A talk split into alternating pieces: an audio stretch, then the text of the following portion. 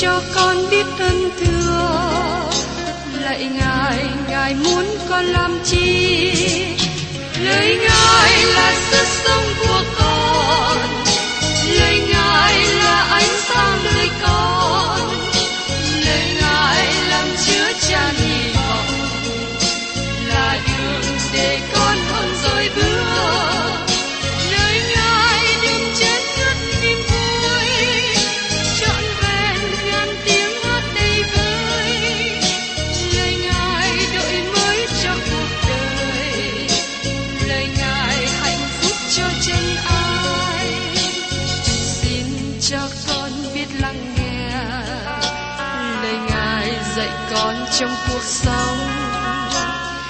xin cho con biết lắng nghe. Lời ngài từng theo bước đời con. Xin cho con biết sẵn sàng chờ đợi và vẫn nghe theo chúa. Xin cho con biết sẵn sàng thực hành lời chúa đã truyền ban Hân hoan chào mừng quý vị đón nghe chương trình Tìm hiểu Thánh Kinh.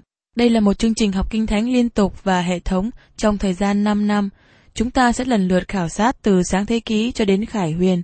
Mục sư tiến sĩ McGee là người được Chúa dùng để sáng lập và thực hiện chương trình này. Ông tin rằng lời của Đức Chúa Trời có khả năng đáp ứng mọi nhu cầu cho tất cả mọi người trên thế giới, không phân biệt chủng tộc, văn hóa, trình độ tuổi tác hay phái tính. Ước mong quý vị theo dõi liên tục và giới thiệu cho thân nhân bạn hữu cùng đón nghe. Kính chào quý vị và các bạn. Trong chương trình tìm hiểu Thánh Kinh hôm nay, chúng tôi cùng quý vị đến một sách mới, đó là Thư Führer thứ nhì.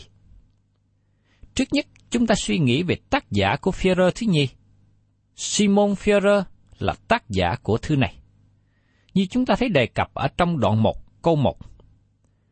Simon Führer làm tôi tớ và sứ đồ của Đức Chúa Giêsu Christ gửi cho những kẻ trong cậy sự công bình của Đức Chúa Trời chúng ta và của cứu Chúa Giêsu Christ đã lãnh phần đức tin đồng quý báu như của chúng tôi. Nhưng do vậy, tác giả của thư Führer thứ nhì đã bị chỉ trích rất nhiều hơn những tác giả nào khác trong Kinh Thánh Tân Ước. Tiến sĩ Mohet đã viết những năm trước đây. Thư Führer thứ nhì đến với chúng ta nhưng thiếu dữ kiện lịch sử để hỗ trợ cho sự chân thật của nó hơn các sách nào khác trong Kinh Thánh Tân Ước. Nhưng do vậy, sự thách thức này tạo ra sự chú ý nhiều bởi các học giả bảo thủ, và ngày nay nó được công nhận là thư do Fierre viết. Trong sự giảng dạy của tôi, tôi rất để thì giờ trong phần giới thiệu liên hệ đến tác giả và các lời phê bình mà nó được nêu lên liên hệ đến các sách khác nhau của Kinh Thánh. Thông thường thì tôi lướt qua những sách này, bởi vì đối với tôi, thư Phêrô thứ nhì là một phần trong lời của Đức Chúa Trời, và tôi nghĩ có nhiều bằng chứng rõ ràng cả bên trong lẫn bên ngoài. Do vậy, tôi không muốn bị cáo buộc vì không đề cập đến những câu hỏi liên quan đến tác giả. Vì thế, chúng ta cần đối diện với sự kiện của vấn đề này. Thư Phêrô thứ nhì phải mất một thời gian khá dài mới được hội thánh chấp nhận vào kinh điển.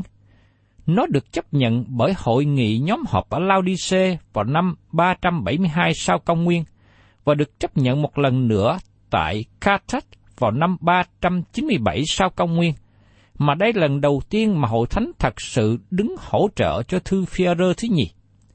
Giáo phụ Jerome chấp nhận thư Phêrô thứ nhì trong bản dịch kinh thánh vô kê, nhưng nó không được bao gồm trong bản dịch của Phép Sita Syriac. Do vậy, bản dịch này không được chấp nhận, và vì thế, những gì liên hệ đến nó cũng bị khước từ. Eusebius, một trong những thánh phụ của hội thánh đầu tiên, đặt thư Phêrô thứ nhì giữa những sách bàn luận. Origen chấp nhận thư này và Clement Alexander cũng chấp nhận nữa và viết một sách giải nghĩa cho thư Führer thứ nhì. Thư Führer thứ nhì được trích dẫn như là sách khải quyền và nó không được chấp nhận. Jude trích dẫn lời từ thư Führer thứ nhì và điều này chứng tỏ rằng Jude biết về thư tín này. Có nhiều lời đề cập và trích dẫn từ thư Führer thứ nhì bởi một số tác giả trong hội thánh đầu tiên, bao gồm cả Aristide, Justin Martyr, Aranius, Anatius và Clement của Roma. Sau này Martin Luther cũng chấp nhận thư Führer thứ nhì là thật, còn Calvin có sự nghi ngờ nhưng không từ chối. Chỉ riêng có Erasmus từ chối thơ tính này. Tất cả những điều vừa đề cập cho các bạn thấy bối cảnh lịch sử liên hệ đến thư Führer thứ nhì. Nhưng lý do mà thư tín này bị từ chối bởi một số người vì nó không đủ bằng chứng về sự thật. Nhưng có nhiều bằng chứng bên trong để cho biết tác giả của thư tín này, đặc biệt trong phần tự thuật về tiểu thử, như chúng ta thấy ở trong phía rơ thứ nhì đoạn 1 câu 13-14, đoạn 1 câu 16-18 và trong đoạn 3 câu 1. Đối với tôi, các bằng chứng này đủ để kết luận rằng Führer là người viết thơ thứ nhì này. Thư Führer thứ nhì được viết dọc khoảng năm 66 sau công nguyên, một thời gian ngắn sau thư thứ nhất, như chúng ta để ý ở trong Führer thứ nhì đoạn 3 câu 1. Nó được viết một thời gian ngắn trước khi Führer tượng đạo, như chúng ta xem ở trong Führer thứ nhì đoạn 1 câu 13 đến 14. Thư Führer thứ nhì là một lời từ biệt của sứ đồ Führer, cũng giống như thư Timôthê thứ nhì là lời từ biệt của sứ đồ Phaolô. Có sự tương đồng giữa hai sách này. Cả hai sách này đều cho chúng ta những dấu hiệu trong hành trình thuộc linh mà hội thánh trải qua. Cả hai sứ đồ xác định về sự bội đạo lớn xảy ra trong thời đó, và nó cũng có trong thời hiện nay nữa. Nó cũng giống như một cụm mây nhỏ trên bầu trời, và sau đó phát triển thành một trận bão lớn. Phêrô cảnh giác về sự giảng dạy tà giáo của các giáo sư, nhưng Phaolô cảnh giác sự giảng dạy tà giáo giữa những người thường. Cả Führer và Phaolô có sự vui mừng của họ khi đến gần sự chết. Như lời của Führer nói ở trong Führer thứ nhì đoạn 1 câu 13-14 và ở trong Timôthê thứ nhì đoạn 4 câu 6 đến câu 8. Phaolô nói rằng, về phần ta, ta đang bị đổ ra làm lễ quán, kỳ qua đời của ta gần rồi. Ta đã đánh trận tốt lành, đã xong sự chạy, đã giữ được đức tin. Hiện nay mão triều thiên của sự sống bình đã để dành cho ta. Chúa là quan án công bình sẽ ban mạo ấy cho ta trong ngày đó. Không những cho ta mà thôi, nhưng cũng cho mọi kẻ yêu mến sự hiện đến của Ngài các bạn cũng nghe những lời chiến thắng của sứ đồ Führer khi ông đối diện với sự chết sắp đến. Nhưng tôi còn ở trong nhà tạm này bao lâu, thì coi sự lấy lời răng bảo mà tỉnh thức anh em là bổn phận của tôi vậy. Vì tôi biết tôi phải dội lìa nhà tạm này, như Đức Chúa Giêsu đã bảo cho tôi.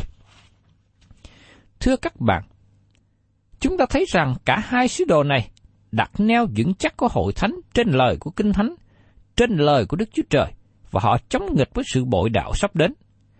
Đó là lý do mà chúng ta không lấy làm lạ tại sao kẻ thù đang tìm cách chống nghịch với thư Führer thứ nhì. Bởi vì thư tín này là cách thuận tốt nhất được ban cho chúng ta để chống lại tên lửa của kẻ dữ đang bắn chúng ta ngày hôm nay. Có sự tương đồng giữa thư Führer thứ nhì và thư sau cùng của Phaolô đó là thư Timôthê thứ nhì. Nó cũng giải thích sự khác biệt giữa thư Phêrô thứ nhất và thứ nhì. Đề tài của thư Phêrô thứ nhì cũng thay đổi, cho nên nó khác biệt. Vì thế, thư Phêrô thứ nhì cũng lớn lao và ví sánh như thư Phaolô viết cho hội thánh Roma và cho Timôthê. Trong thư Phêrô thứ nhì, chúng ta thấy rằng sự bội đạo sắp đến. Nó đến giống như cơn bão chúng ta chuẩn bị đối diện với nó như thế nào? Führer nói, chỉ có một phương cách, đó là nhờ sự hiểu biết chúng ta không những có đức tin trong Đấng Christ, tin nhận Ngài, nhưng cũng cần biết Đấng Christ nữa. Chúa Giêsu nói ở trong văn đoạn 17 câu 3. Và sự sống đời đời là nhìn biết cha, tức là Đức Chúa Trời có một và thật, cùng Giêsu Christ là đấng cha đã sai đến. Vì thế, chúng ta cần nhận biết nhiều thêm về Chúa Giêsu. Trước đây, tôi có đọc một tin tức nói về một người giảng ở Âu Châu. Ông cố gắng thành lập một hội thánh tin lành, nhưng không dùng đến danh của Đức Chúa Trời và Chúa Giêsu Christ. Đây là một việc tức cười mà người này có thể làm. Nếu người này muốn thành lập một tổ chức nào đó thì người này cứ làm. Nhưng người này không thể nào thành lập hội thánh tin lành nếu không có đấng Christ. Nó giống như chúng ta cố gắng làm ổ bánh mì thịt mà không có thịt, hay là giống như chúng ta cố gắng chạy xa hơi mà không có xăng. Nếu các bạn là cơ đốc nhân, các bạn phải biết đấng Christ. Điều đó không có nghĩa là biết về Chúa, nhưng biết chính Chúa. Đề tài lớn trong thư phê rơ thứ nhì không phải chỉ nói về sự bội đạo, nhưng cũng nói về sự đề phòng của chúng ta, đó là sự hiểu biết. Sự hiểu biết này ở đâu? Và cách nào nó đến với chúng ta?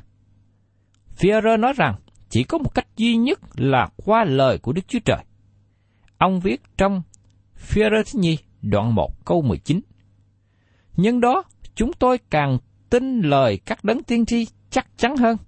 Anh em nên chú ý lời đó, như cái đèn soi sáng trong nơi tối tăm, cho đến chừng nào ban ngày lộ ra và sao mai mọc trong lòng anh em. Các bạn thấy rằng đời sống cơ đốc nhân hơn cả việc được sanh ra. Nó cần có sự lớn lên và phát triển. Và câu kinh thánh căn bản cho thư tín này là câu sau cùng. Trong phía rơ thứ nhì, đoạn 3 câu 18.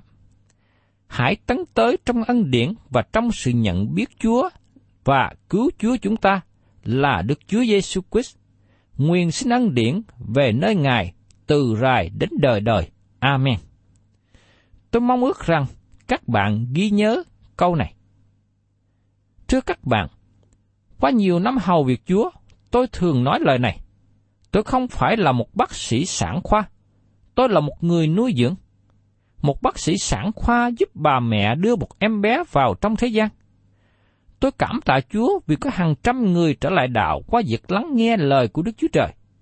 Nhưng thật ra, khi bắt đầu công tác giảng dạy trên radio, sự chú tâm của tôi là giúp đỡ những người tin nhận Chúa phát triển trong đức tin. Tôi không phải là một bác sĩ sản khoa để đem một em bé vào trong thế gian, nhưng tôi làm công tác của một người nuôi dưỡng để ban cho người tin Chúa sửa thiên liêng, tức là lời của Đức Chúa Trời. Và sau đó, ban thức ăn để làm cho họ lớn lên. Các bạn không thể nào sống cho Đức Chúa Trời trong những ngày bội đạo này, trừ khi các bạn có sự hiểu biết lời của Đức Chúa Trời – Đấy là đề tài của thư Führer thứ nhì. Đề tài của thư này được giải thích bởi một số từ ngữ căn bản mà Führer dùng tại đây khác biệt với thư thứ nhất. Führer cũng dùng một số từ ngữ cho cả hai thư. Từ ngữ quý báu được dùng hai lần trong đoạn một. Führer là một ngư phủ dài dạng, cứng rắn, lại dùng từ ngữ quý báu. Đây là từ ngữ mà phụ nữ dùng. Từ ngữ đức tin cũng được dùng trong thư tín này và xảy ra hai lần trong đoạn thứ nhất. Nhưng từ ngữ đặc biệt trong thư Phêrô thứ nhì là sự hiểu biết. Nó xảy ra 16 lần với chữ cùng một nguồn gốc. Lời tóm lược trong thư tín này được diễn đạt trong câu sau cùng. Hãy tấn tới trong ân điển và trong sự thông biết Chúa là cứu Chúa chúng ta, là được Chúa Giêsu Christ nguyên sinh vinh hiển về nơi Ngài, từ rài đến đời đời. Amen. Đây là những gì mà nhóm trí thể phái đang nói. Sự giảng dạy của những người theo nhóm trí thể phái nói rằng họ có sự hiểu biết bí mật nhỏ mà không ai có thể có. Họ có một số khuôn mẫu, nghi thức, thứ tự bí mật hay là một lời đặc biệt mà các bạn cần phải giàu trong mới có thể tìm được. Nhưng sứ đồ Phêrô nói rằng sự hiểu biết thật là biết Chúa Giêsu Christ. Và đây là điều mà tôi cũng mong ước quý vị và các bạn. Chúng ta biết Chúa Giêsu Christ. Đây nên là lòng ao ước, trọng tâm trong đời sống của chúng ta là cơ đốc nhân, là con cái của Chúa. Bây giờ chúng ta cùng nhau để ý và tìm hiểu đến bố cục của thư Phêrô thứ nhì. Trong thư Phêrô thứ nhì chia ra làm sáu phần. Thứ nhất, gia thêm ân điển của cơ đốc nhân cho sự bảo đảm. Trong đoạn 1, từ câu 1 đến câu 14, sự hiểu biết đầy trọn của Đức Chúa Trời và Chúa Giêsu là nền tảng mà đời sống cơ đốc nhân xây dựng lên. Phần thứ hai, thẩm quyền của Kinh Thánh được chứng minh bởi lời tiên tri được ứng nghiệm. Trong đoạn 1, từ câu 15 đến câu 21. Kinh Thánh ban cho sự sáng để đi theo trong những ngày đen tối. Phần thứ ba, sự bội đạo được mang vào bởi các giáo sư giả trong đoạn 2. Hội thánh cần đề phòng giáo sư giả, chứ không phải những tiên tri giả. Phần thứ tư, thái độ hướng về sự trở lại của Đấng Christ, thử nghiệm sự bội đạo. Ở trong đoạn 3, từ câu 1 đến câu 4. Phần thứ năm, lực trình của Đức Chúa Trời cho thế gian. Trong đoạn 3, từ câu 5 đến câu 13. Thế giới quá khứ, thế giới hiện tại và thế giới tương lai. Phần thứ 6, lời khuyên cho những người tin nhận Chúa trong đoạn 3, từ câu 14 đến câu 18. Sự hiểu biết về Đức Chúa Trời là sự phát triển tốt về sự hiểu biết về Chúa Giêsu Christ. Thưa các bạn, như tôi đã nói trong phần giới thiệu, thư Phi-rơ thứ nhì là một thư nhỏ nhưng rất tuyệt vời. Đó là lời từ biệt cuối cùng của Phi-rơ với những người tin nhận trước khi ông chịu chết bằng cách đóng đinh, bằng cách chịu treo trên trụ hình. Ông cảnh giác họ về sự bội đạo sắp đến, đặc biệt là sự giảng dạy tà giáo bởi các giáo sư. Führer khuyên họ lập vững chắc đức tin trên Kinh Thánh là nơi họ nương cậy duy nhất để chống lại bão tố sắp đến. Trong 14 câu đầu của đoạn thứ nhất này, chúng ta thấy sự hiểu biết đầy trọn về Đức Chúa Trời và Chúa Giêsu là nền tảng mà đời sống cơ đốc nhân xây dựng nên. Chúng ta cùng tìm hiểu đến phần thứ nhất, nói đến việc gia thêm ân điển của cơ đốc nhân cho sự bảo đảm. Mời quý vị cùng xem ở trong phi rơ thứ nhì, đoạn 1, câu 1. Simon Führer làm tôi tớ và sứ đồ của Đức Chúa Giêsu Christ gửi cho những kẻ cậy sự công bình của Đức Chúa Trời chúng ta và của cứu Chúa là Đức Chúa Giêsu Christ đã lãnh phần đức tin đồng quý báu như của chúng tôi. Khi chúng ta đi qua từ ngữ quý báu, ngay trong câu thứ nhất này, chúng ta nhận biết nó là từ ngữ của Führer. Ông dùng từ ngữ này bảy lần trong thư thứ nhất. Và Führer là tác giả duy nhất dùng từ ngữ này. Nó có thể được nhận biết bởi chữ viết tay trên lá thư. Nó được xem như là chữ ký của Simon Führer khi chúng ta nhìn thấy từ ngữ quý báu ở đây. Ông Führer xưng mình là Simon Führer và tên này được dùng ngay khi bắt đầu thư thứ nhì. Trong thư thứ nhất, ông chỉ dùng tên Führer. Simon là tên được đặt cho ông sau khi ông được sanh ra. Còn Führer có nghĩa là đá, là tên mà Chúa Giêsu đặt cho ông. Ông dùng cả hai tên này trong thư tín. Simon là con người yếu đuối và Führer là con người mạnh mẽ. Ông có cả hai đặc tính, yếu đuối và mạnh mẽ. Nhưng khi ông viết thơ này, chúng ta có thể biết chắc một điều. Giờ đây ông là người mạnh mẽ, ông sẵn sàng chịu chết vì đấng Christ. Simon Ferrer làm tôi tớ và sứ đồ của Đức Chúa Giêsu Christ.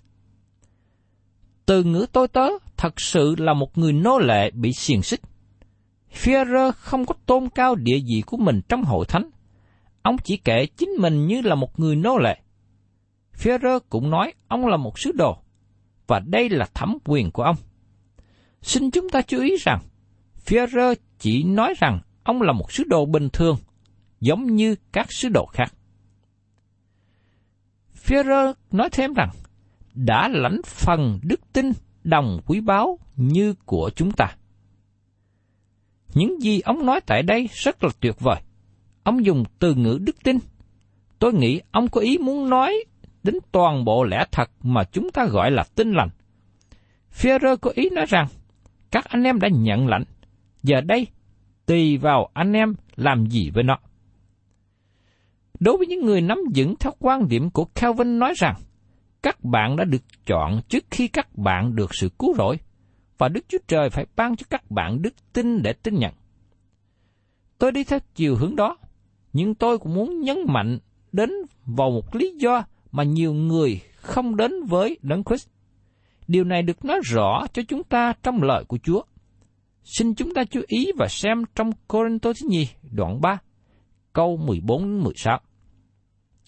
Nhưng vì lòng họ cứng cỏi, vì đến ngày nay, khi họ đọc cụ ước, cái màn ấy vẫn còn chưa cắt khỏi, bởi chứng ấy là trong đấng Christ mà màn đó biến đi.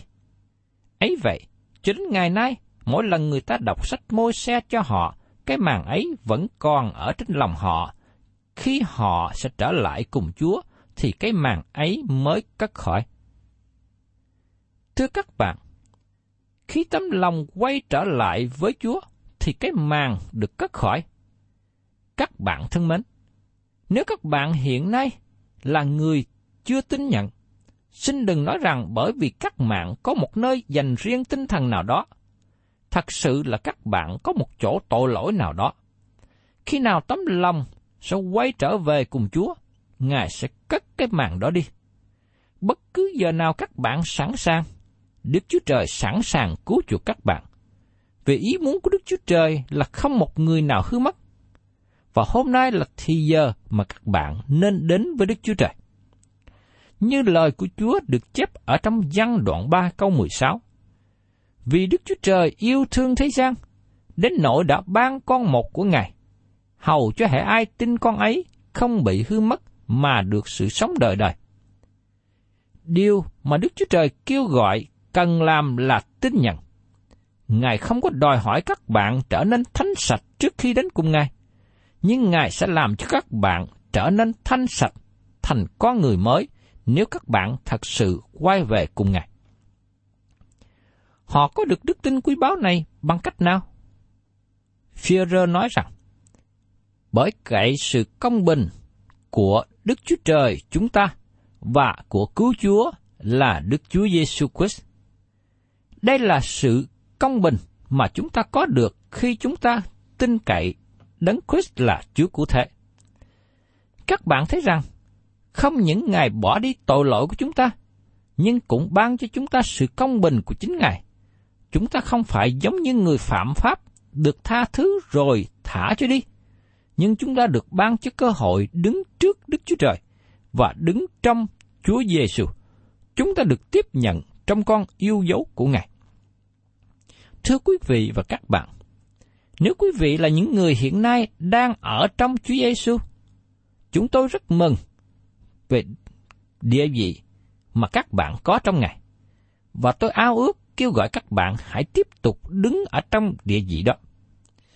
Nhưng đối với quý vị nào hiện nay là những người đang đứng ở ngoài, chưa hưởng được sự tha thứ, chưa có sự công bình của Đức Chúa Trời ban cho, tôi kêu gọi quý vị hãy quay trở lại cùng với Chúa Giêsu. Tiếp nhận Ngài làm cứu Chúa của mình. Ngài sẽ ban cho các bạn địa vị mới và ban cho các bạn sự cứu rỗi khi các bạn mở lòng mình ra tiếp nhận Ngài. Thân chào tạm biệt quý vị và xin hẹn tái ngộ cùng quý vị trong chương trình tìm hiểu Thánh Kinh kỳ sau. Chúng ta sẽ tìm hiểu tiếp ở trong Führer thứ nhì, đoạn 1.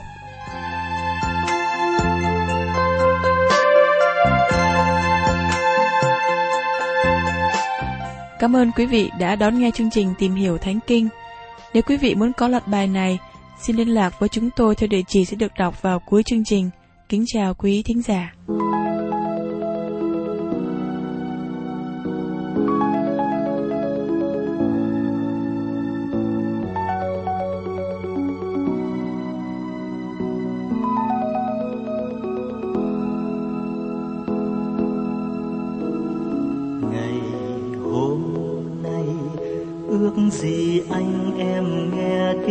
Tiếng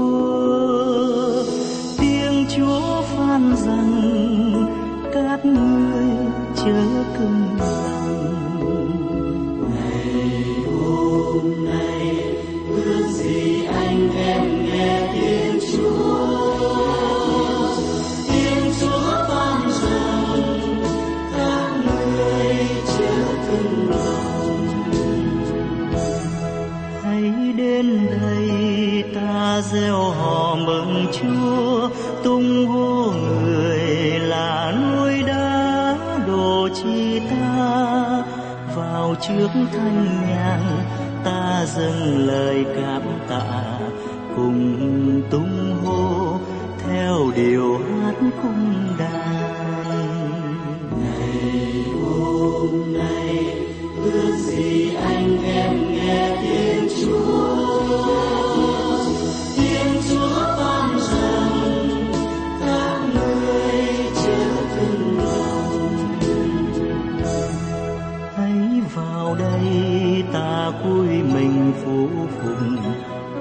Trước tôn nhan Chúa là đứng dừng lên ta. Bởi chính người là thiên chúa ta thờ, còn ta là dân người lãnh đạo, là đoàn chiên đoàn chiên tay người dẫn dắt. Ngày hôm nay, ước gì anh